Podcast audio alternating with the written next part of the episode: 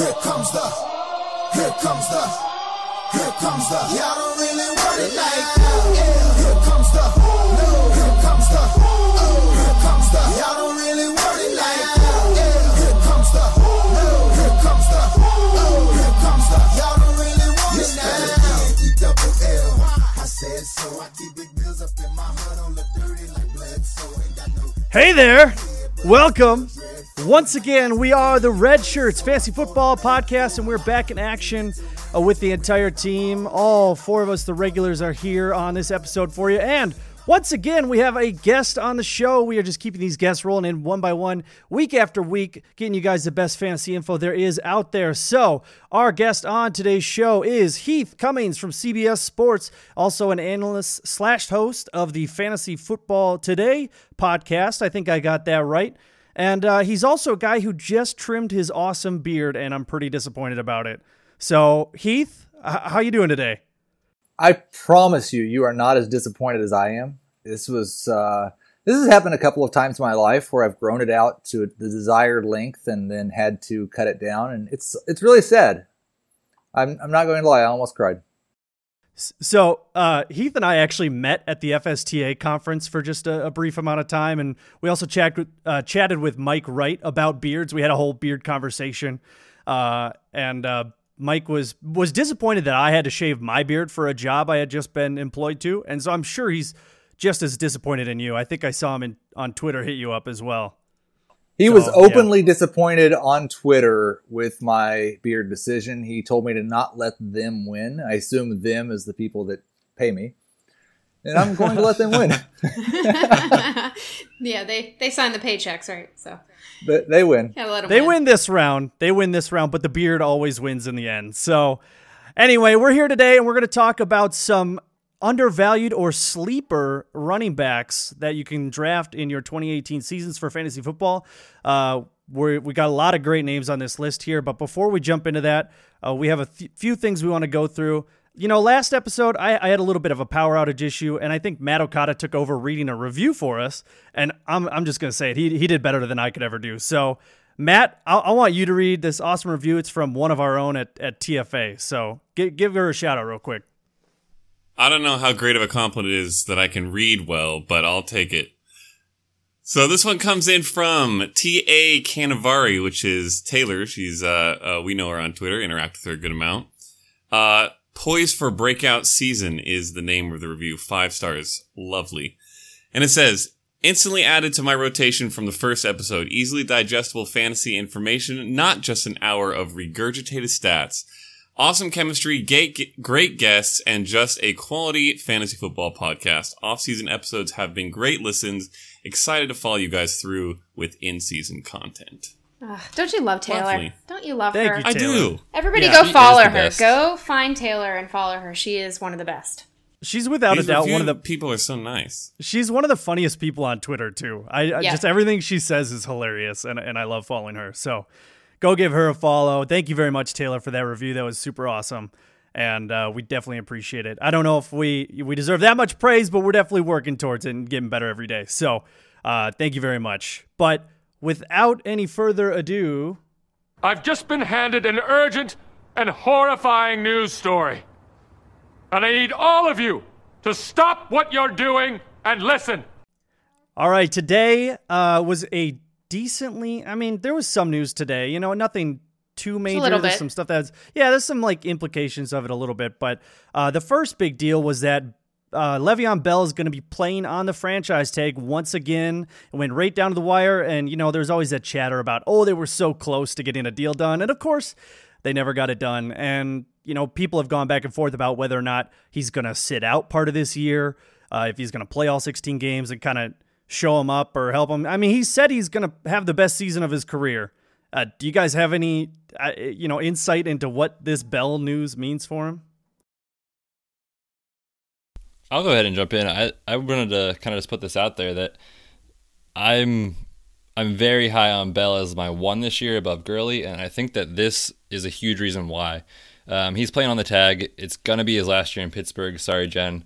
Um, that that time is coming to an end uh, here soon. So if it's gonna be his last year, they're gonna absolutely ride him into the ground and kind of just get their money's worth essentially um, with kind of paying him the tag money. So with the workload that he's getting and you know how incredible that offense usually is, um, I have him as my number one over over Gurley for that reason. So just to point that out. I think people are worried though because of that. Might Bell not play all the games because he gets hurt this year? He's, I mean, he's in trouble. He just shot himself in the foot and holding out, and so I think that's why people are so concerned. Uh, on the Pittsburgh side, yeah, I think they want to use him. He has appeased the fans, and I'm a fan, obviously, and so him, you know, Bell coming out and saying, "Don't worry, this will be my best season ever." I want to believe him. I think that's why he's saying it because all of them are in our shoes of just, are you going to start skipping games? We know you're going to hold out training camp. And so there's a lot of uh, concerned fantasy owners and just fans. So I- I'm not really sure what's going to go down. I think I agree with both sides of that. Like, I do think Pittsburgh's. I was a little bit concerned if they signed him to a three or four year deal. Wait, are they only going to give him 300 touches a year? Which is fine, but probably drops him down to number three if that's the case.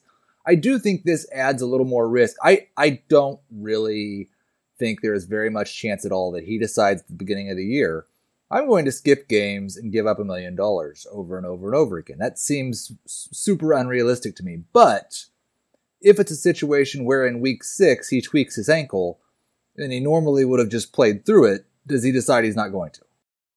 And missing training camp is never really ideal. These guys are trying to get back into football shape, or at least 100% football shape, before they go out there on the field and start taking real hits and real cuts and all that stuff. So I'm not, I'm not too concerned about him uh, holding out of games on purpose, but sitting out training camp, maybe being a little less than full speed when he starts the season, that's a little more of a concern to me.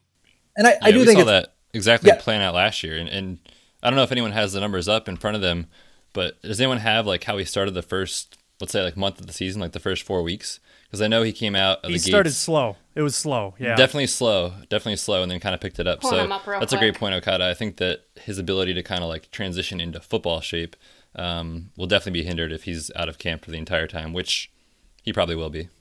Yeah, he had 10 rushes the first, it was against Cleveland. He had 10 rushes for 32 yards and three receptions for 15 yards. So week one was a little bit not so great. Second week, they gave him 27 carries against Minnesota. He got 87 yards uh, that game, but again, no touchdowns. And then he started to get his groove uh, about week three, some scoring. So yeah, it was a little bit of a slow start. Well, anyway, I, I think it's something to keep an eye on. I, you know, keep an eye on the news chatter about that, whether or not he sits or not. I, I don't think it's likely that he sits at this point, but it's definitely still a possibility in some sense. So, definitely, definitely just keep tracking that story a little bit as we get up to the closer to the beginning of the season. Uh, up next, we do have an extension, and that was for wide receiver Brandin Cooks, now with the LA Rams after his uh, trade from the Patriots. So he got extended five years, $80 million. That is a pretty big contract, especially for a dude that's now on his third team in what, four years? Is that is that right? I think? Somewhere Three like years that. even, because technically he years, was, yeah. was only on it's the Patriots three. for a year. Yeah. Yeah, that's right. So I, that's a lot of money to to commit to a guy who, granted, he he plays great. I mean, his his numbers show that he's outstanding on the field, but I you know maybe there's a reason he's on three different teams in that period of time. It's it's kind of interesting. I I'm not really sure what I think about it, but they they sure wanted him and they want to keep him. I think they're going to run into some cap problems here in, in a year or two, but um I don't know. Uh, we'll see. Brandin Cooks is outstanding, but I, I don't know how he's going to fit into that offense as far as being like a top tier wide receiver one for them. And I I, don't get know if confused. anybody. Uh, oh, go ahead, Heath. I, I get confused about how we're supposed to react to this because I know that when guys are going into a contract year, we're supposed to pretend like they're going to try harder.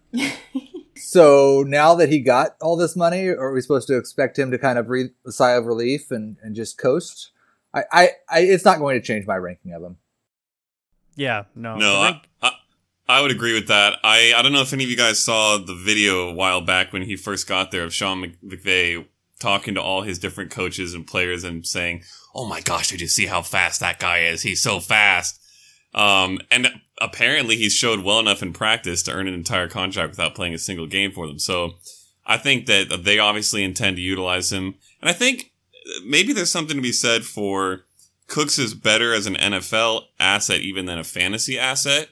Um, so that could play into a little bit. He's a field stretcher. Obviously, he can be a little inconsistent for fantasy, but some of what he really does for the offense doesn't really necessarily show up in his numbers. So that might play into it a bit, but certainly they seem to like him. So I like what he could do in that offense. Are- are you talking about years. Sorry, I, I missed it. Can you say again? What did uh what did Coach McVay say? Something to the effect of, "Oh my goodness, he's so fast! Look at how fast that man is." Just like that. I, I couldn't tell if you were talking about Brandin Cooks or Sammy Watkins. Yeah. All right. Yeah, actually, this di- it is kind of an interesting juxtaposition, um, considering they let go of Sammy Watkins and brought in Brandin Cooks and gave him this contract. So you'd think that they have some kind of comparative, you know, reasoning there. And I, I'm personally still a Sammy fan, and I think he's going to be great for the Chiefs. But yeah, I think I think that's really all there is to say about that. It's just an interesting little wrinkle, uh, something to fun to talk about. But this last one's a little interesting. I think this popped up literally five minutes before we started this show. Uh, Ricky Seals Jones was arrested and charged with assault, disorderly conduct, and criminal trespassing in Scottsdale, Arizona, this past Saturday. So what it sounds like is he was at a hotel, he tried to use the bathroom, couldn't go there, went to some sushi restaurant, tried to go there, and they wouldn't let him, so he pushed him out of the way. And then the, the cops were called. So it sounds like it's not that big of a deal, but, you know, an arrest is something noteworthy. So, you know, a lot of people had him pegged as a sleeper this year, you know, a late round tight end that could pay off. And frankly, those are few and far between sometimes. So it sucks to have one of them, you know, deal with an issue like this right before training camp. But does that, does anyone think that this is suspension worthy? At this point, I never know what's a suspension and what's not in the NFL. that That is fair. you can yeah. do something crazy and not get punished, and then do something minor and you're out for half the season. So, um, I don't know. I honestly have no idea. Maybe it'll deter people, and then I'll finally start getting him again as a late sleeper because he was his his uh, hype train was picking up, and his you know people were starting to snipe him from me when I was watching him in drafts. So he's not any anybody that um, is being being slept on. I get see I, like that came out all wrong, but anyway, people aren't sleeping on him anymore. There we go. That yeah, was a better way to should- say that. Yeah, it'll keep his value in check a little bit. So right. Yeah.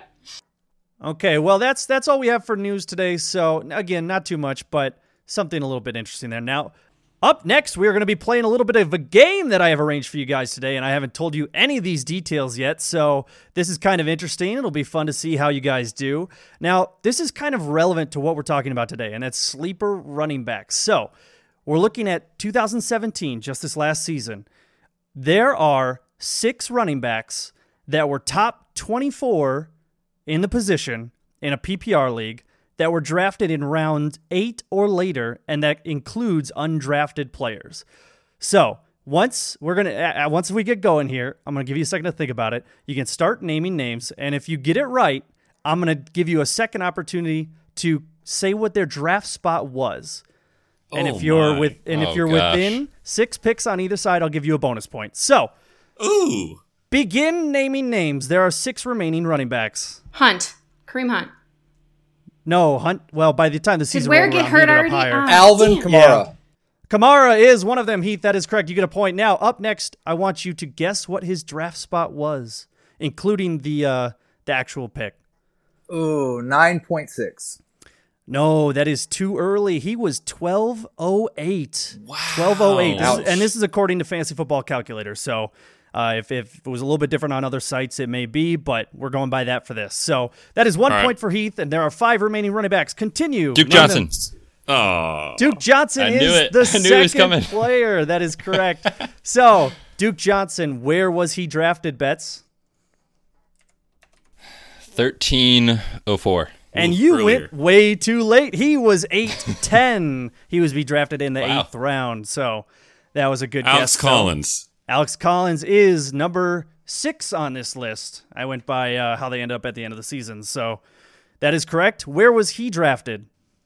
Undrafted. That is correct. That is a bonus point for Matt Okada. He is up two to Heath's Dion one. Lewis. Betz- Dion Lewis is correct. I didn't even finish saying the scores, but that's all right. We're just kind of rolling with this one. So, uh, where was he drafted, Heath? Oh, I have no idea. Uh, 13.4. 12. You were. Oh, I- come on. That was a good guess. That was a good I'm guess. I impressed. think but- he should get the point. He was yeah, in you the know what? round. I'll, I'll give. Yeah, actually, maybe we do, we'll do that. We'll just go in the round gets the bonus points. So, all right, there are two remaining running backs. Shoot. So they hit the top 25, but they were drafted. 24. Uh, 24, like an RB, RB2 or better. And This they is were PPR. PPR or non-PPR? PPR. Tevin Coleman? There's no cheating and researching, right? No, no cheating. Oh, no Yeah. shit, really? okay, so Oh, it's okay. It's okay. It's not a big deal. No, I'm gonna come get you. You you're disqualified. I did not cheat. Tevin This is probably a big reach. Corey Clement. No, that is uh, No. was not on the list. All right, I'll He give you a hint. number 45, by the way. I'll give you a hint. They give hint. both Oh God. they both changed teams this last offseason. Ajayi? Nope. McKinnon? Oh, in the McKinnon is offseason, correct. in the McKinnon offseason. is correct. McKinnon! That wow, is he was number- top 24? Number four on the list. Yes, he was 10.9 points per game in PPR leagues. And uh, so, Jen, where was he drafted? 709? I have no idea. Jerick McKinnon was undrafted last year. Really? Isaiah Wow. Crowell. Undrafted. Who. Uh, Isaiah Crowell is not correct. There's I'll one give- more. There's one more guy. They and both changed teams. I'll give you a one last final hint here. He is the eternal running back. Frank too. Gore. Frank yeah, Gore. Frank Ah. Gore. That Oh, is Frank. correct. Frank Gore. So those. Uh, oh, oh, real quick before we go uh, to the end here, you have a chance to tie Heath. I have no tiebreaker, so I Oh. really hope you don't do it. Uh, what uh, what round was Frank Gore drafted in last year? The ninth. It was 802. And actually, I think I made a mistake when we started this game. I think I said round 10 or later. It's actually round 8 or later. So, No, you said That's why we that. You said get that. it. did I say I that? didn't Okay, perfect. I honestly didn't even hear that part. So there you go. okay. I- yeah, pretty sure you So- said it right. so those were, you know, a few guys that you could have hit later in the drafts that ended up paying out really well for you on the season. So, just something to keep in mind as we go through this episode that you could Heath hit win? one of these guys. Yeah, Heath won with 3 points. We had Okada and Betz with 2 and Jen with 1. So, that was a fun little game. Thanks for uh, taking part in that. I think that went pretty well. So, um, now now that we've talked about some running backs from last year, we got to step forward into 2018. We got to find out who these sleepers are for this year. So, Heath, you are our honored guest, and I know there's a guy that you like a lot this year. Now, I don't know if you want to go with him first or save him for last, but it's up to you. Uh, give me one of your running back sleepers for this year and why and why you think he's uh, got potential to break out. I'll go ahead and go with him first. It's hashtag Team Gio, Giovani Bernard. And the thing is, like he has been the best running back in Cincinnati, definitely for the first three years of his career, and they just never gave him all of the touches. But even when they didn't give him all the touches, Giovani Bernard was a top 25 running back in both formats. And I don't know that much has really changed. Last year, listen, there's, there's a, the last two years look a little bit weird when you look at the season numbers. But he played 10 games two years ago and actually had one of his best seasons on a per game basis. Last year they had three running backs. I'm okay with throwing that out, other than the fact that he was the most productive back on a per touch, per carry, and per reception basis. I'm not saying for sure that Giovani Bernard is just better than Joe Mixon. I don't think we've seen enough of Joe Mixon to know that for sure. But what I do know is Giovani Bernard is going to be a big part of the game plan. Since he's been in Cincinnati, no lead back, air quotes, has gotten more than 55% of the rush attempts in Cincinnati. Not Jeremy Hill, even during his big year, not BenJarvus Green-Ellis, not Joe Mixon last year. So I think the floor for Gio is about 10 spots in the running back rankings higher than he's being drafted, and the ceiling is another top 20 season. So you think all this kind of Mixon's going to get more carries, Mixon's going to be the guy this year? You think that's all just crap, right? Like you I think, think Gio's going to be just as involved as he's always been in that offense? I think he will get more carries than Gio because Jeremy Hill always did too. But I don't know necessarily that he will be more productive. I don't expect he will be more productive with those carries. The evidence we have is Giovani Bernard's on the field. He's a good football player. and they just paid him out, right? They just paid him a good deal, right? I don't think I think this Did is a contract year, so he's going to try really hard. Oh, okay. Yep. Oh Yeah, yeah. I think I think he's a free Ooh, agent I like after this season. those. I like contract years. I know. Don't they? Yeah. Didn't they come out saying that it's you know bunk and It's almost there isn't entirely a myth. research? Yeah. It's, Yeah. Um, It It's okay to feels still true, like it, though. It feels true. Oh yeah. Well, he's just so consistent in the receiving game there that Right. even if they wanted to use Mixon, you know, as a lead back, so to speak, that no matter what happens, he has a PPR floor and he's always playable in some sense. So, like you said, he's just consistent and solid in that offense, and and that role is not going to change at all for him. So, I'm on board with that. What what did we say his ADP was this year?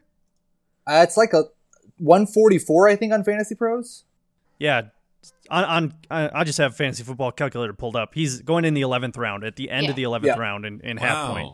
So that's Yeah, and that's insane. the thing I the thing the other thing about him that's so different because people take Chris Thompson in PPR, people take Duke Johnson long before they take Gio Bernard. If there's an injury in Washington or an injury in Cleveland, neither of those guys are getting a workhorse role. Last year, Joe Mixon goes out. Jeremy Hill was already finally gone. Gio got 30 touches, went for 166 yards and a touchdown. If there's an injury to Joe Mixon, Gio Bernard's a top 15 running back. And, and isn't Yeah. that what we're looking at with sleepers? We're looking at guys that might have standalone value, but that if an injury happens or something happens, an opportunity happens, they're the ones that are going to have the door to having a lot more touches and a lot more relevance on their offenses. The upside there. He's Yeah. going, I just checked. Gio is going a full three rounds after Chris Thompson, after That's Duke. nuts. Isn't that in half PPR? Well, they- He's and so I going was gonna 11th say- round. And I was gonna say the the other guys on in that backfield, if Mixon were to go down, are Mark Walton and Brian Hill, who guys that aren't really any kind of you know special running back situation. They, they don't have any really receiving chops compared to Gio. They don't touch him, so that only makes his value even sweeter. You know, they'll just go more snaps for Gio, even if it's in a similar play style. So I'm I'm all I'm all about that. That's an awesome pick. I didn't realize he was going that low, to be honest. I really didn't realize it. Well, that's uh that was some good info. I I'm gonna go ahead and throw my guy next. I'm next on the list, so I'll just throw my guy out. And it's a guy that I've been in love with all off season. If you see me on Twitter, I've I've I've said it many times, and it's it's not just because we share the same first name. It's not, I promise. But it's Kenneth Dixon. Yeah, and he's he's one of my favorites. And now I know what you're saying. You're you're like, he, well, he didn't play last year. It was Buck Allen and Alex Collins, and you know, you've even if he shows back up, Alex Collins is going to take over everything. I don't think so. Because first things first, there's enough room in that backfield for two running backs. There's in more than enough room the way that the Ravens use their running back uh, committee. So I believe that Kenneth Dixon has some incredible pass catching chops. He's one of the better yards after the catch type of running backs. I, I have some some nerdy statistical information with expected points added, and that he was Shocking. yeah, I know. I'm a super huge nerd, but let me pull this up real quick. So, um, in 2016, when he was playing, he was eighth among among all, meaning running backs, wide receivers, tight ends, or excuse me, I have to I have to look back on this. It's you sure? wait, wait, Kent. Wait, are you sure? Yeah. reading reading my own horribly written notes is is the biggest issue here. So, um, he was second in average rush EPA in 2016. So that means that every time a play happened, there's a certain expectation for how a running back should do on average. He exceeded that average more often than not. And so this is kind of a stat that's used for tracking that. So he was also 31st among running backs in expected points added added from yards after the catch. And that's, you know, he had really limited work. He only had like 30 receptions, but you know, he has that talent. The talent is there. I think he can beat Buck Allen with without any real issue. I think Buck Allen is pretty pedestrian as far as a running back goes. He kind of plays the the satellite back to Alex Collins just because he's he was really the only person there after the injury to Kenneth Dixon, who, by the way, avoided the pup list heading into training camp. So that's a good sign for his knee. And maybe Betz has some, you know, more more insight into that injury. But as far as I'm aware, his knee is ready to roll.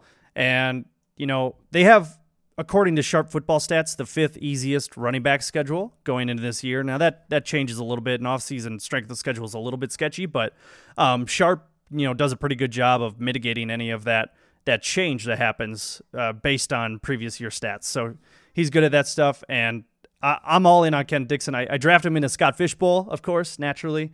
And uh, I'm ready to go and grab him in any sort of PPR format. Yeah, because I think that he's going to beat Buck Allen, and I think that him and Collins are going to split that backfield.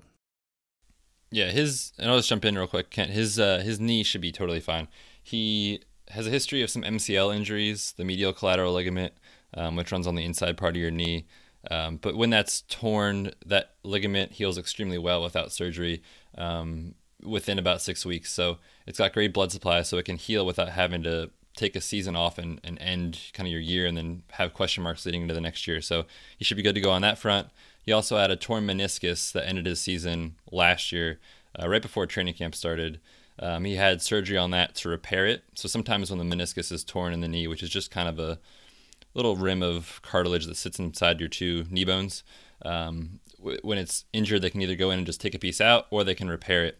Um, his surgery was to repair it, and so that's definitely a longer rehab and it's it's pretty slow actually. You have to be pretty conservative. So and it usually takes upwards of a year before they're back to sport. And so, you know, he tore that last year um, in late July, I believe it was. So we're at that one year mark. All signs point to him being good to go for training camp and for week one. I just realized I need to download a drop for you, Betz. I gotta I gotta have the song Doctor Doctor, give me the news. I gotta I gotta get that. I gotta play that every time I need you to jump in with your. Now your- that's gonna be in my physical therapy head, stuff. Kent. This whole Yeah, time. you're welcome. You're welcome.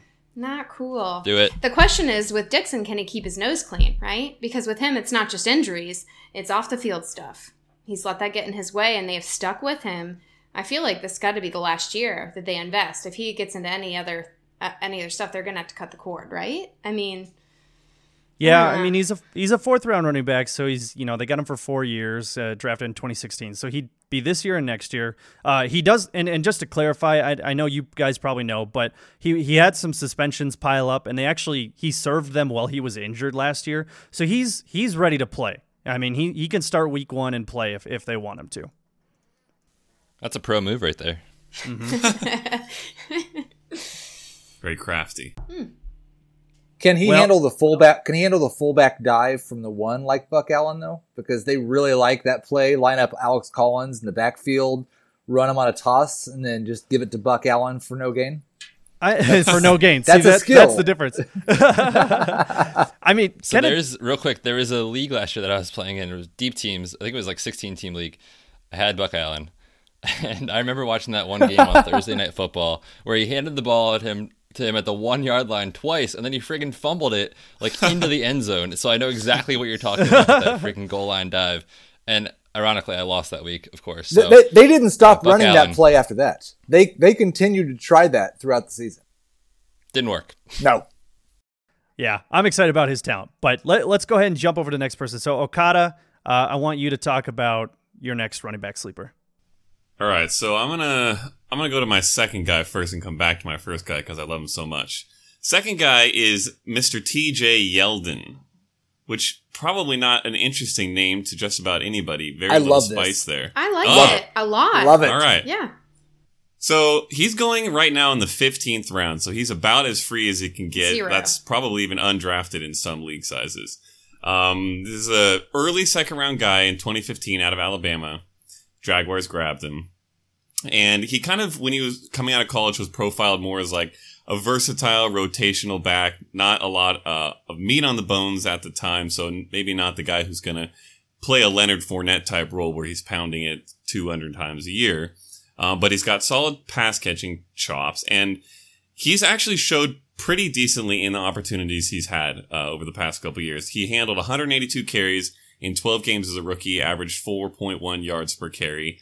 He's never had less than 30 receptions uh, in the three years he's been in the league, despite averaging less than 13 games per season. Um, and his per game average over a full season, if you project it out, is 50 catches, which he has done once. So when he stays on the field, and there is some concern there, uh, I'll talk about that in a second, but when he stays on the field, he's productive in the passing game, as well as being a decent runner. Now, as far as those injuries goes, it's been a smattering of mostly unrelated to each other, it seems like, lower extremity injuries, um, and it's actually more hampered his effectiveness when he's played than caused him to miss huge chunks of seasons or even that many games. So in that sense, if he can get healthy, it might not only give him a full season, but give him a more productive uh, output when he is playing. As we all know, Chris Ivory is gone, which shouldn't mean that much because he's Chris Ivory, but they gave him 112 carries and he also had 21 catches last year. So Yeldon could potentially eat up almost all of that. Uh, very good chance he does. Pretty much makes him the handcuff there in uh, Jacksonville. And Fournette has dealt with some wear and tear injury issues uh, fr- from college even into the pros last year. So it's possible he misses a few games if he goes down for any extended period. Yeldon's a guy who could actually step up, um, kind of like Gio, and take the first down and second down work and maybe even play a three down role. So he has both standalone value and potential handcuff value. Um, and again, he's going in the 15th round. So you're getting him for free or even just keeping an eye on him in waivers. But I would, I would grab him at the end of drafts. And I did grab him in the Scott Fishbowl. So I love me some Yeldon this year. If you if you strongly subscribe to like zero running back type of drafting, I think TJ Yeldon is a guy who could be a really strong, you know, wrap up your draft type of running back who could fill that fourth or fifth spot for you and uh, provide that PPR value. But it's uh, you know, he, like you said, it, his injury risk is there, and he he certainly has had a, a lot of injuries. I, you know, whether or not that's a conditioning or training thing, I'm not sure, but uh, you know, it seems likely that he could probably miss one or two games this year. But in the games that he plays, provides uh, decent. He he doesn't have much ceiling. Yeah, that's that's my biggest concern. Is he, you know, he's never going to really go out and, you know, have like a crazy big game and two touchdowns for you. I, I just don't think that's super likely anyway. Um, but he's definitely a solid round out the roster type of guy. So I do like him in that sense. And if Fournette, Yeah, and you kind of brought it up there, Okada. So with with uh, Fournette's ankle, I mean, that's the that's the big concern, right? Is that ankle, and he got that history dating back to his days at LSU.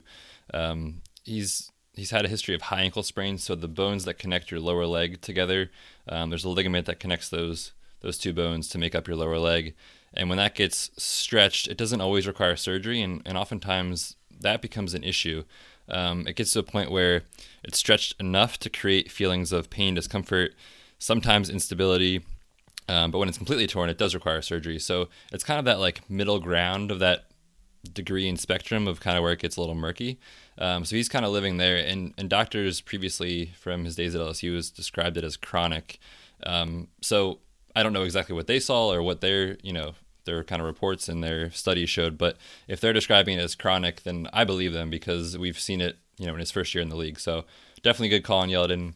I wouldn't be shocked to see Fournette miss a couple games this year. right? That's great stuff. And I, I think this is cross positional, but this might be a hot take. I think Leonard Fournette is a bigger injury risk than Keenan Allen. Oh yeah, I Yeah. agree. absolutely, Hundred percent. one hundred percent. Hundred percent. I that's not like nothing gets me like more upset than hearing people call Keenan Allen injury Thank you, Keenan's my boy. It is absolutely zero truth to that. Um, I'm actually, spoiler alert, putting out a an article for the fantasy footballers that should be released in the next day or two, highlighting whether or not certain guys are or are not injury prone.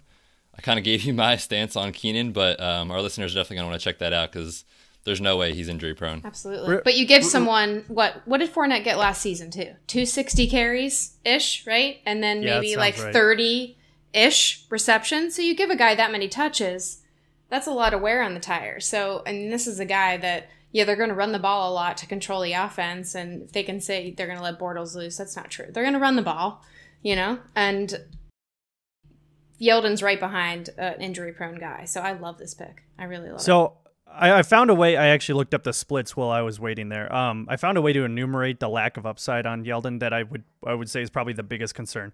In that last year, he only had, let's see, let let me do some quick math. Seven touches, so six attempts and one target slash reception in the red zone in the Oof. entire season.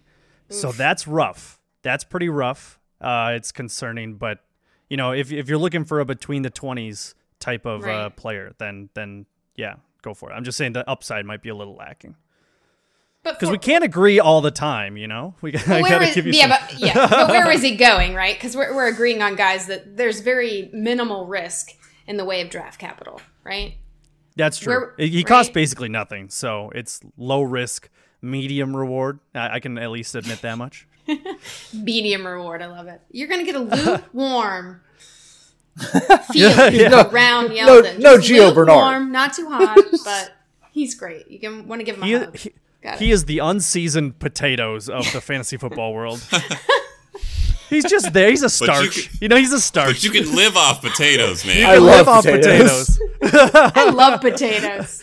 I don't know about unseasoned potatoes, but I can deal with them. Yeah, okay. Yeah. All right. Um, let let's jump over to Betz now. Are you going to talk about food or are you going to talk about football? Because I think we should probably get back to football. All right, I guess I could give a take on, on food, but we'll hold that for another time. Um, I've got a guy who uh, is is more or less the result of, of kind of what I don't like in front of him. So I'm going to preface this by saying I'm not a huge Peyton Barber believer, but I am definitely not a Ronald Jones believer. So when you look at that depth chart, kind of Peyton Barber is the, the next de facto guy.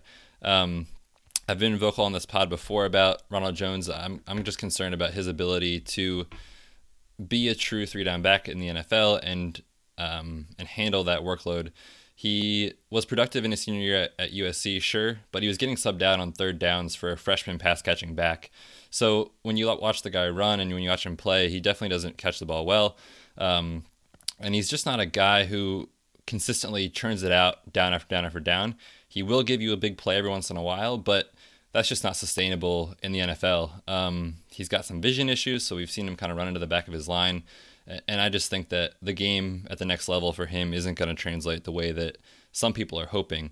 Um, Jones is going in the fifth round, and for me, that's absolutely way too early uh, to take a risk like that in the fifth round on, on Ronald Jones. So, more or less, uh, don't like Ronald Jones, and let's see what Peyton Barber can do if he gets some some time.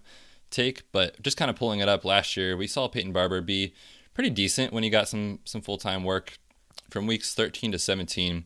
Um, he averaged just above 16 touches per game. So the Bucks have, you know, shown at times that they're willing to give him the reins of the backfield and see what he can do. And he was he was okay. Like I said, nothing you know amazing, but um, if if they do decide that Ronald Jones can't be the workhorse, you know, halfway through the season and they give it a go early on, I don't see any reason why Peyton Barber can't be the next man up.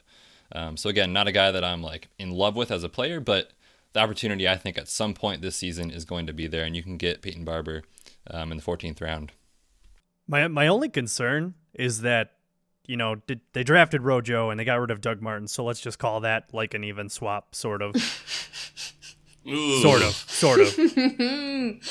So you Um, agree with me? Uh, yeah. I, well, it depends. Dougie. What what year is it? Is it every third year? Because if that's the case, then Doug Martin's ready to go off. You're Um, just but- bringing and- up a lot of stuff for all of us, I think. Just Doug Yeah. Martin, it just hits me in waves of disappointment, I think.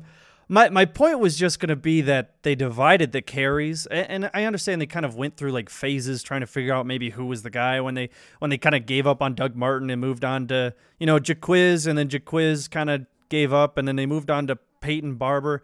They just can't seem to commit to anyone, and you know I I don't know if that's a ringing endorsement in, in any case. I think they brought in Rojo to be the guy. Whether or not he ends up being that guy, it's that's a wonderful question, and and you seem to think not. But I have a little bit more faith in Rojo, and I, I think that they'll be more inclined to give him at least first crack at this job. So if you if you truly think that Rojo is going to fall on his face, then then yeah, Peyton Barber could be an interesting kind of backup. And again, we're talking about sleepers, so of course one of these these lower tiered guys is just going to be like an injury or a benching away from like an RB one status. You know, guys we talked about in that mini game at at the front of the show. So. I get it. I get it. It's just, it's not, it's, I look at it, it's just like gross. You know, it's like a, that could work, but it's gross.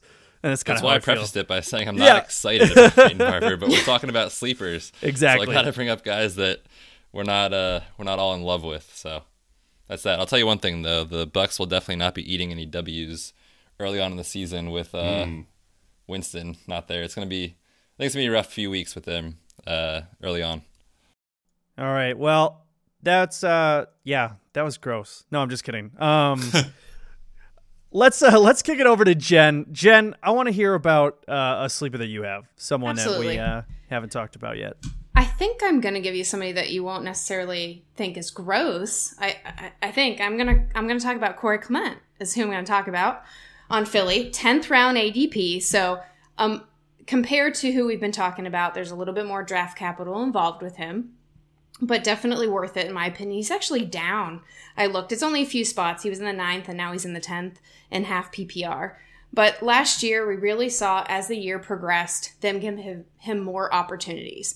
And then obviously capping it off with that epic four reception, 100 yard, one touchdown Super Bowl performance. I mean, amazing, right? And there's um, not research, kind of like this. Oh, yeah, I know, right?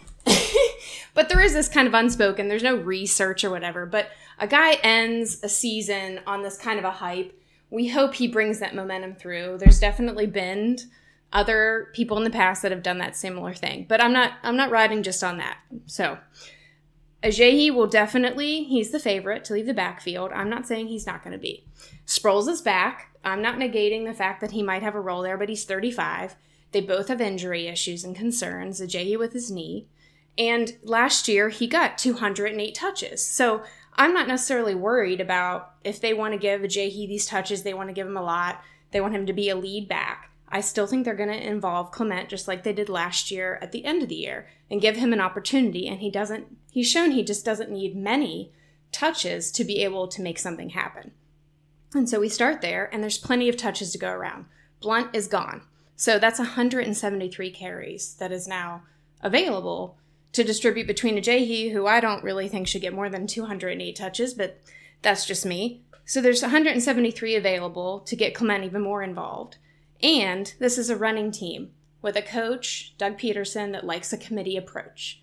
People are saying that Ajayi might take this and be the lead dog. I expect a committee approach. He's he re-signs Sproles. He has Ajayi. He has Clement. I don't think he's going to just give Ajayi all of this and give them the keys of the kingdom and have him run. So that's one thing. I mean, Philly likes to run the ball. They were number six. They were number ten in rush attempts 2017 and 2016. So they're top 10 in rushing attempts and I feel like that's going to continue this year. Then, what I really love is the goal line back stuff. So Blunt's gone.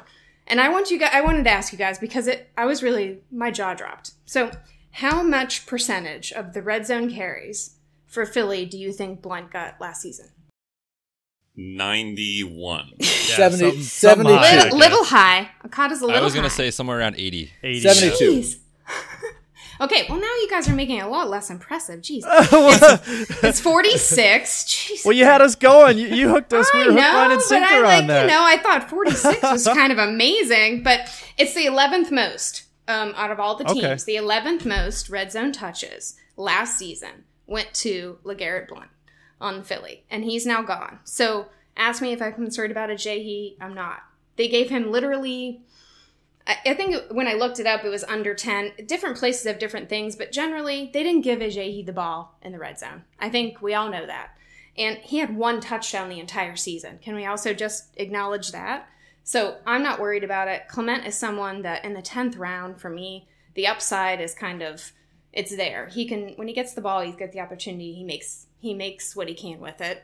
And I think even the touchdown upside itself is enough to take him there. So Clement is somebody and love is strong. I think I think we're kind of like, you know, on like a fourth, fifth date. It's looking good. I really like him, you know. I could see it heading down that road, but he has to do well for me this season. I'm not going to say in love yet, but definitely not gross like we've been talking about. He does not I don't detest him. I kind of like him. And I think he could really, really give uh, fantasy owners an upside this season late in the game. I do. I think he maybe might have be like a potato with pepper and salt, you know? Butter, a little bit of butter. you to have it. It's to a add little butter. better. Butter. The red zone is the butter. No, butter. I feel Butter was butter was Legarrette Blunt. That was the butter. Oh man.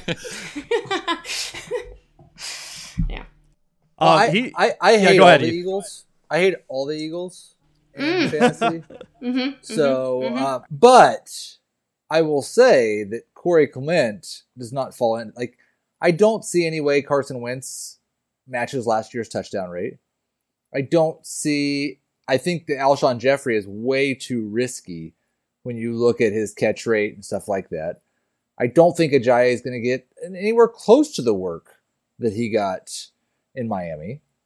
So I think Corey Clement in the tenth round makes a lot of sense. The thing I I really greatly dislike about what Philadelphia does with their offensive packages, but like for Clement, is they go they have a big play that gets them from the 40 to the 10 and they go no huddle and just leave the same running back in. They don't bring the goal line back in. They just run with whatever they have on the field because they're trying to keep the same defensive sub package on the field that they had before. And that led to a lot of red zone opportunities for him. So I don't think like Ajayi is going to steal all the carries inside the 10 by any stretch of the imagination. I think this is a good pick. Heath. yes, There it is, hyping him up. Sorry, I can't help We- it. I yeah, we talked about that off. it. We talked about that off the air. How Jen just wants to yell "Heath" every time because she's a Steelers fan. So Oh, I'm glad that finally came to fruition here on the show. yeah. Heath Miller, can you hear me? All right. you. Well, tell you what we're gonna do. We we we had a few more guys. We're gonna actually loop back to Heath here. We're gonna give him uh, the honorary guest number two uh, position here, so he can go ahead and list off his second sleeper that he has, and then we're gonna do another little kind of pick 'em game at the end here to see how he's feeling about some backfields. So Heath, I want to hear what your second sleeping running back, uh, sleeper running back is for this year. And I think this guy's ADP is all over the place depending on your site. So I don't know what you have there, but Isaiah Crowell in New York, like I, all I hear about him is how terrible the situation is and how the Jets are always going to be behind and they have bad quarterback play and their offensive line isn't very good. That's perfect for him. That's all he's ever known. like he's been his whole life in He's Cleveland. I can't. Oh no, there's a back that's going to take the receptions. He had Duke as like this is No. exactly what he's dealt with always, and he's pretty much always been better than what his current ADP is. He's finished top 31 all four years. He had that top 14 season when he ran for seven touchdowns, and I don't think we should act like that's impossible. The Jets might run for seven touchdowns this year. I think Crowell might get them all. Who knows what they're going to do with Bilal Powell? So I, I've picked up Crowell in the ninth or tenth round in a lot of drafts. I've seen his ADP in some formats is as high as the eighth. I wouldn't go higher than the seventh slash eighth turn, but I he is another candidate. You mentioned earlier, Kent, zero running back and how this is the guy you might want zero running. I was tweeting about earlier. We pretty much decided with the way running backs have performed the last year and a half, last two years, and the way teams are passing, spreading targets around, that zero running back was kind of like a novelty and dead. I don't think it is. I think there are enough of these guys Jamaal Williams, Isaiah Crowell, Aaron Jones, Gio Bernard. And we've talked about a lot of them here. You get the guys later TJ Yeldon, Corey Clement.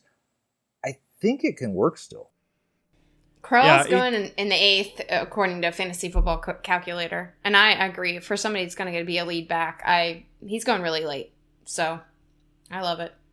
He, he's kind of hit that post hype sleeper status when everyone thought he was going to have a super huge year last year with the improved offensive line and you know offensive talent in uh, Cleveland, and that just didn't really turn out the way that people expected. I know I fell for it, and uh, I try I try to not be jaded in fantasy football, so I, I I think I could still get behind taking him if the value's right. I think eighth or ninth round uh, would be like you said about the earliest it would ever be, but.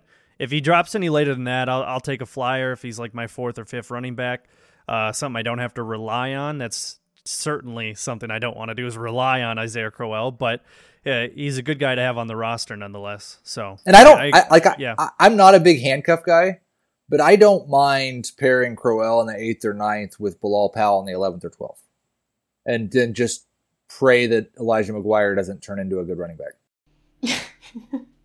Yeah, right. I even almost think uh, thought about picking Bilal Powell for this segment. So I'm glad I'm you brought him up him. because he's. I think he's going to have a decent opportunity to just be like dump pass king like he was uh, last year for a little while there. So uh, it's This that is it. backfield. Yeah.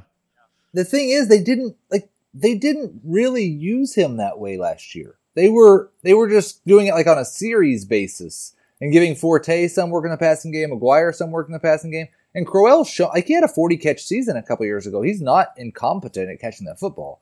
I have no idea what the New York Jets are going to do, but I think the odds are pretty decent. Crowell gets two hundred and thirty plus touches. I think it was just on NFL uh, channel today. They predicted them at like eleven and five or something like that.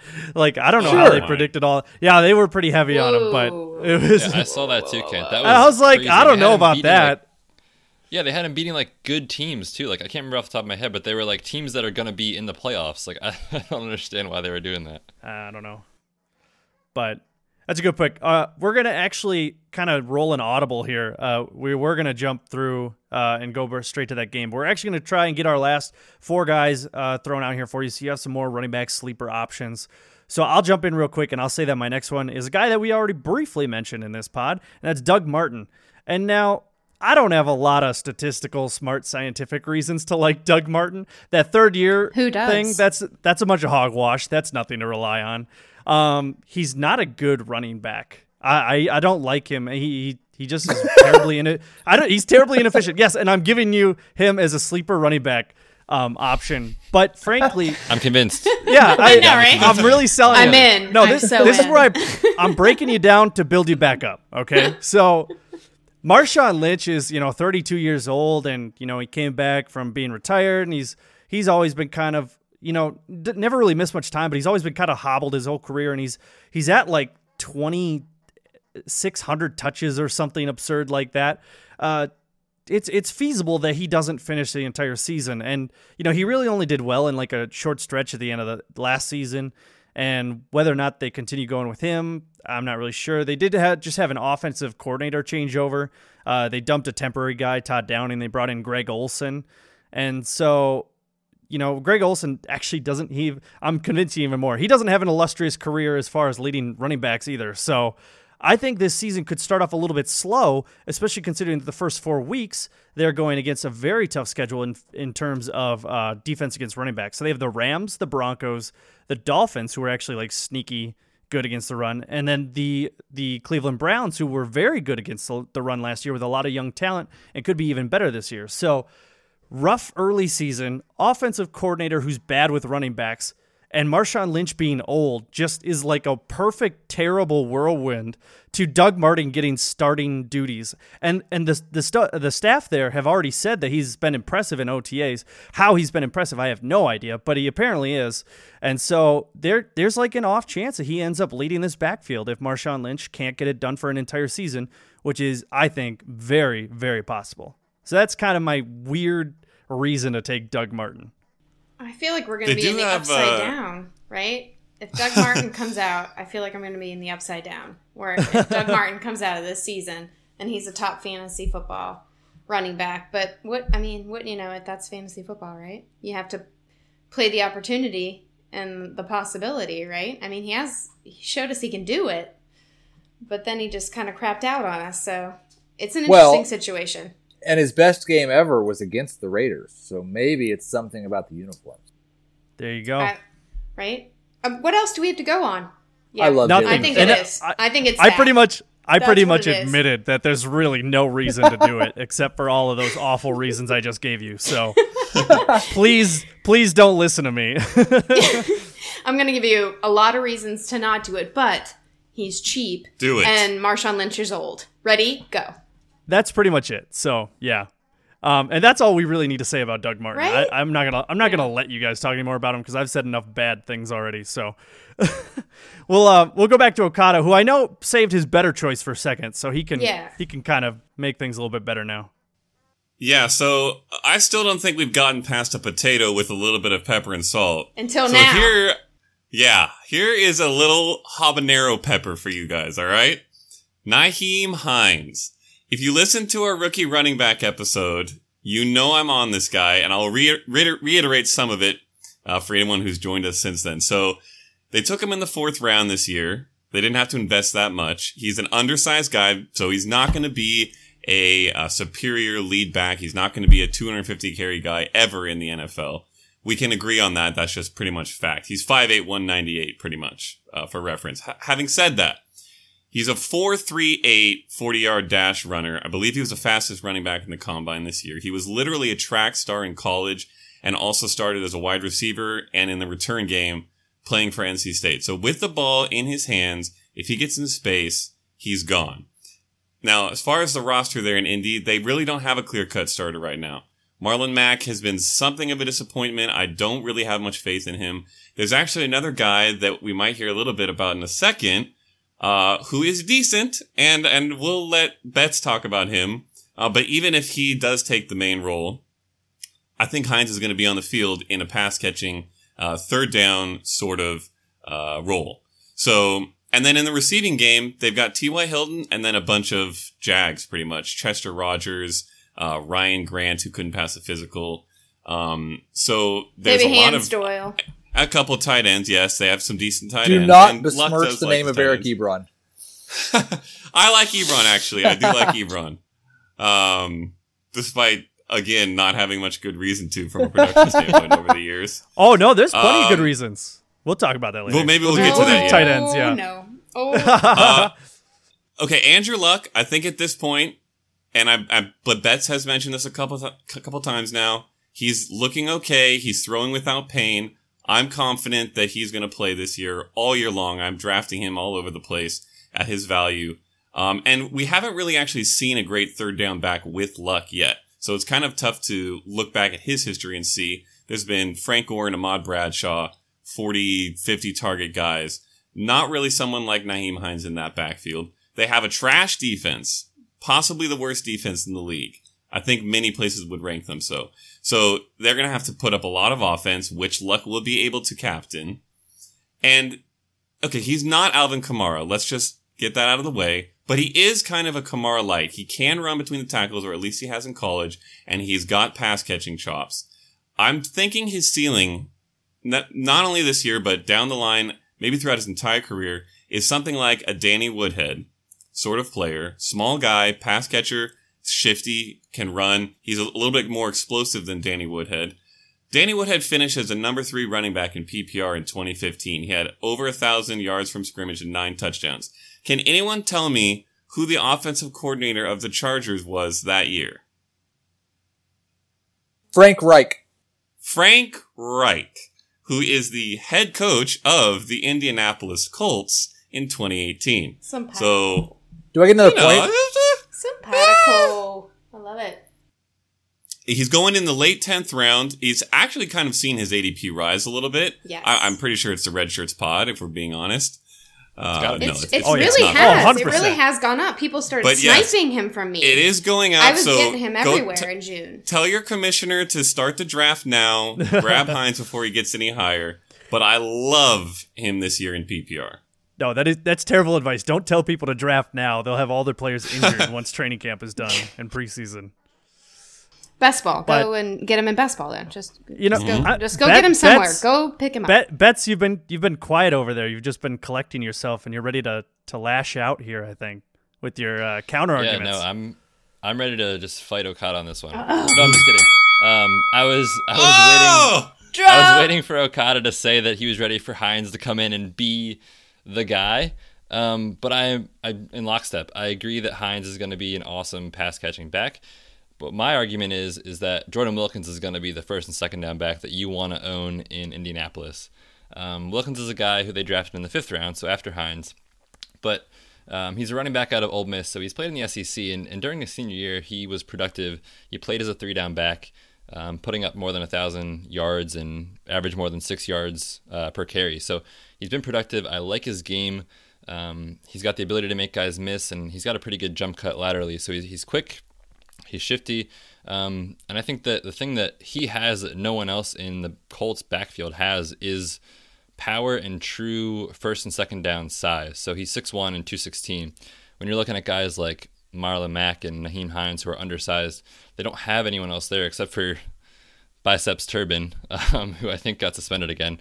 But he's not a, he's not a threat to Wilkins. I think that Wilkins is going to be the guy on first and second downs who could be a, a perfect complement to um, Okada's take in Nyheim Hines.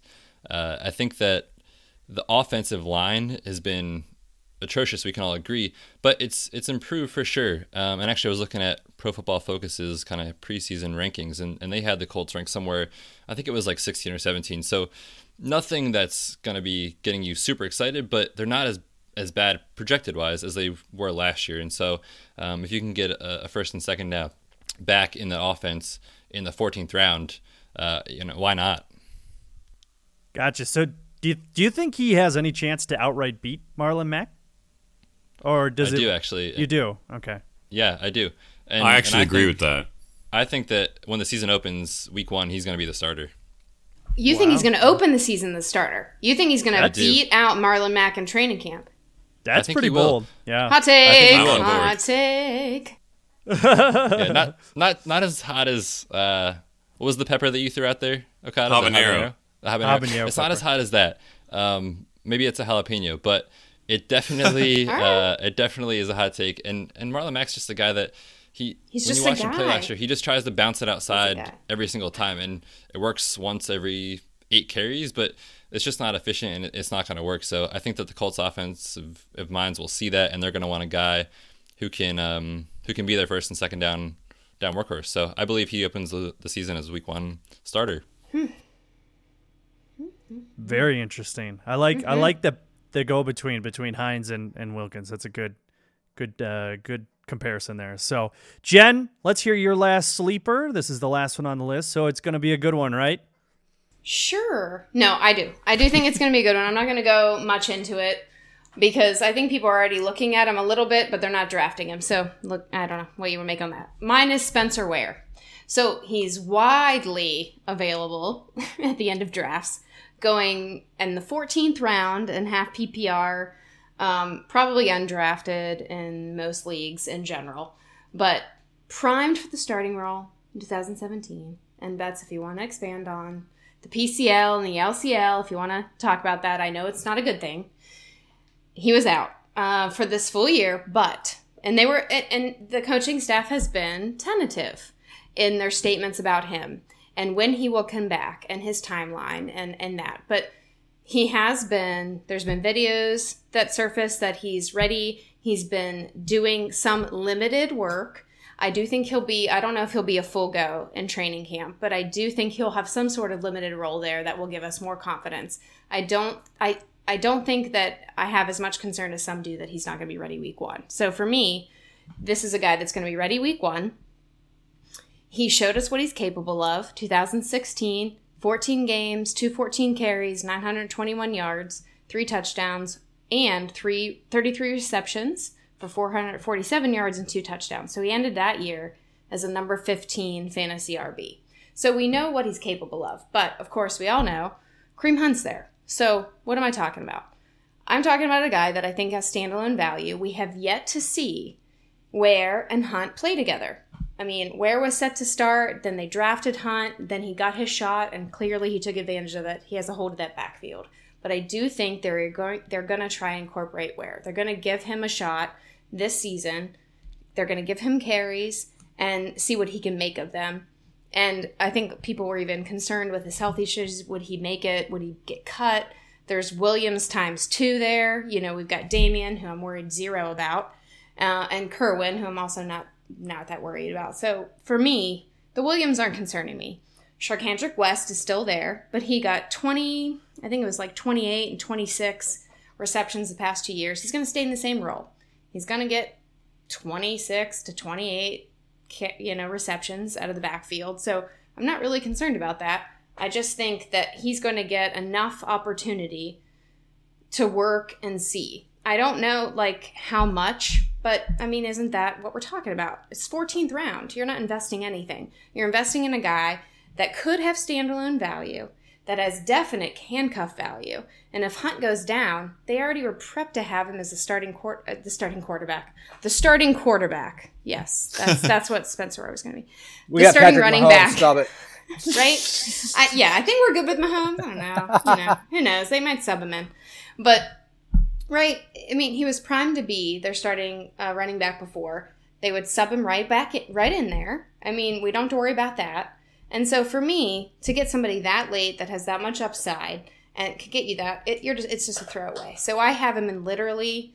If he's there at the end, I have him. I have him in Scott Fishbowl. I have him in pretty much all of my best ball drafts. I just don't see the risk in, in going for that. And I really don't know why he's falling so far. I understand why people aren't seeing him necessarily as having standalone value. How many carries is he going to have?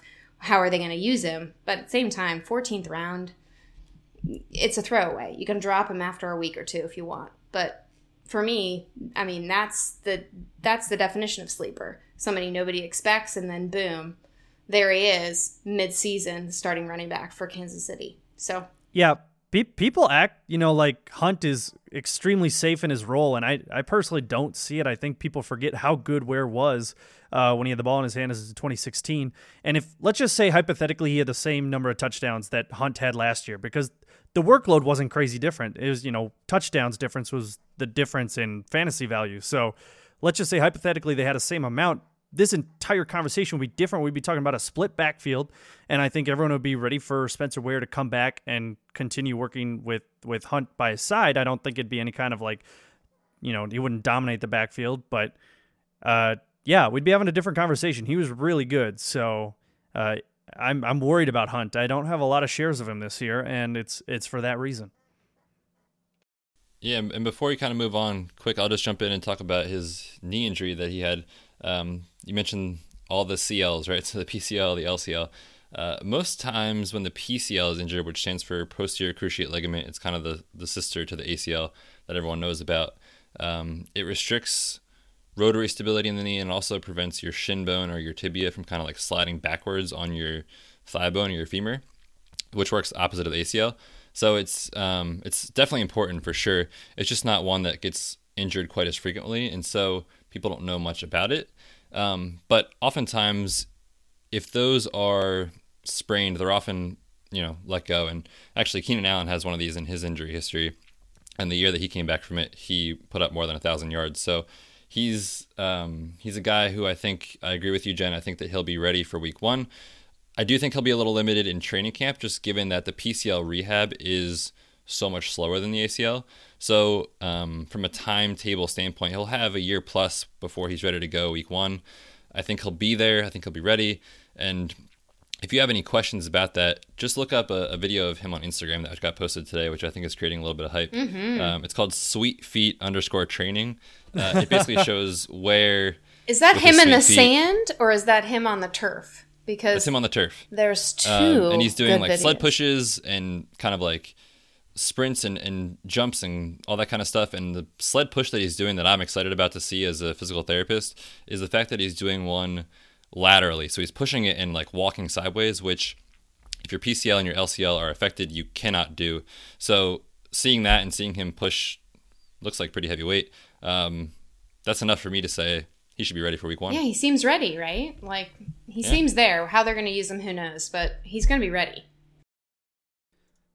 Yeah, I know. I like that. He's a good upside. He could be like a TD vulture even. So I don't know. We'll we'll keep an eye on that. Um, but those are our sleepers. I think there's some good ones in there. Um, low risk, some possible high reward in there. There's definitely some good some good information in there, guys. You can get in Snake Light and potential running back one breakouts. That'd be nice, right? That's why we're all here. So, uh, before we head out of this episode, we're going to do a quick, like, rapid fire drill with Heath here. Uh, since he's a guest on the show, we're going to get his expertise on the matter. So, basically, we're running through a couple of different situations. Um, the first one that we're going to go through is the Green Bay backfield. So, we have Aaron Jones versus Jamaal Williams versus Ty Montgomery. You have to pick one in, let's say, half half PPR. You have to pick one uh, at cost for this season, who do you pick and why? Like a 30 second blurb. Can you give me your uh, your current? I don't know what the current cost on any of these guys is because it changed. I would assume it changed with Aaron Jones suspension, but I still see a lot of people hyping Aaron Jones. I'm seeing eighth so, or ninth round on Jones. That Williams seems too early. Yeah, that does. I don't early. think that's oh, true. Actually, Jamaal Jamaal's eighth round, so they're both kind of near each other. And then I'll Ty take Jamaal over Aaron is, Jones is the around same cost. later. Yeah. I'll take Jamaal over Aaron Jones at the same cost. And I know Jones was much more efficient on a per touch basis last year. But it says something to me that they wanted to give Jamaal Williams the first crack at it. And Aaron Jones is out for the first two games because of the decision he made.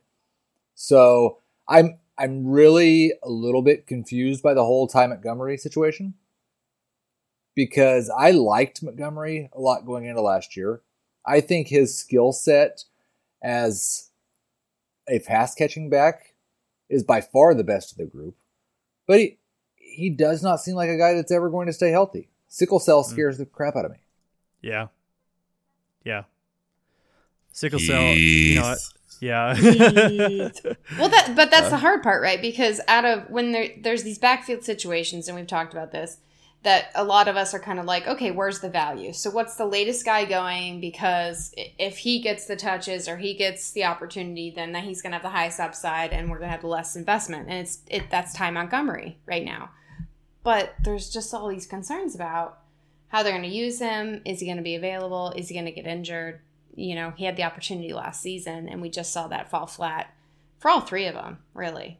So it's a it's a tough situation, which is why we quiz you and make you I'll- answer Heath.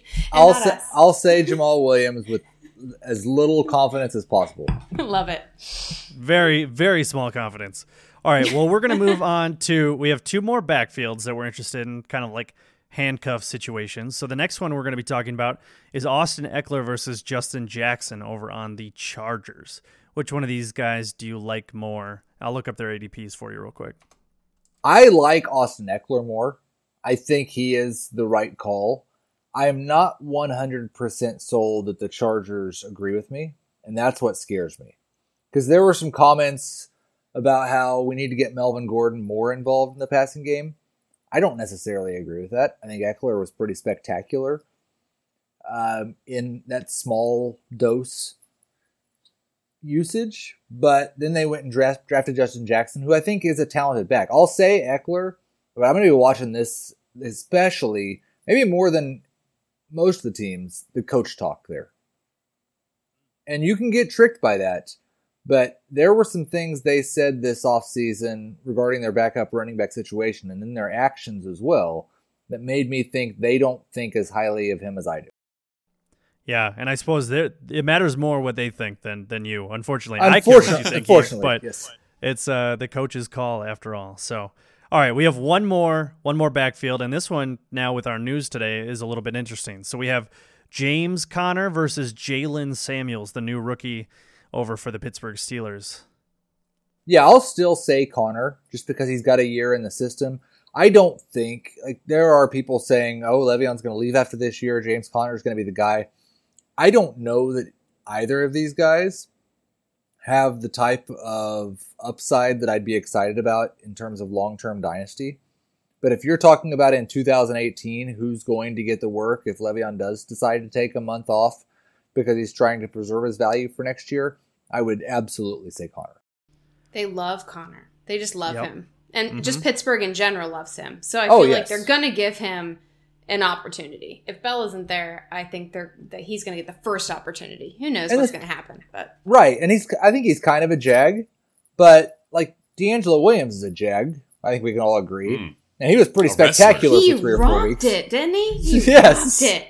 Oh man, that was amazing. Yeah. He was my favorite. Like pink hair with the. Oh man, I loved him. So I thought that was an interesting wrinkle that James Conner is from Pittsburgh. So I think the management might try and elbow, you know, the coaching staff a little bit, be like, "Hey, this dude spiked our jersey sales. Like, let's let's uh, get him on the field a little bit more and see if he can figure it out before we move on to someone else." So I Like think maybe I'd like give him Mike Tomlin will step on the field in the way of Jaylen Samuels to make sure that it's uh, yeah. James Conner's job. Yeah, no way. Right. Exactly. All right. Well, that wraps up that. And we also had some awesome running back sleepers there for you. So thank you very much, Heath, for joining us. Uh, we definitely appreciate you coming on the show. Had some good chats. Uh, why don't you go ahead and let our listeners know where they can find you, just in general? Well, there's a couple places now. CBSSports.com is where you'll find my rankings, my sleepers, breakouts, busts. You mentioned the Fantasy Football Today podcast, where you can find you can find that anywhere you find podcasts. Also, over on Sportsline now, I've got my full projections for every position. I've got dynasty rankings. We have a little more in-depth stuff over at Sportsline.com. Awesome. Yeah, look forward to seeing some of your stuff this year. Thank you again uh, for coming on the show. Real quick before we head out, got to let you know we have reviews flowing in now. We've been reading one every time, and I think we still have plenty left over that we haven't read yet. So uh, there are a lot of people trying to get in on the listener league by leaving us review and letting us know that you did. So, like I say every single episode, leave us that review, give us a screenshot, send it to our Twitter at RedShirtsFFPod, or you can email us at RedShirtsPod or excuse me, redshirtspod at gmail.com. And then I am also being reminded that Heath can be found on Twitter at Heath Cummings SSR. Is that correct? Yes, Heath Cummings Yes. SR. Heath Cummings oh, Senior. SR. Yeah, yeah. I, I Like double, senior. I double uh, said the S. So perfect. Okay, so thank you once again for coming on the show. Um, that was a good one, and uh, once again, we are the Red Shirts. comes the, y'all don't really want it like that. Yeah, here comes the, here comes the, here comes the, y'all don't really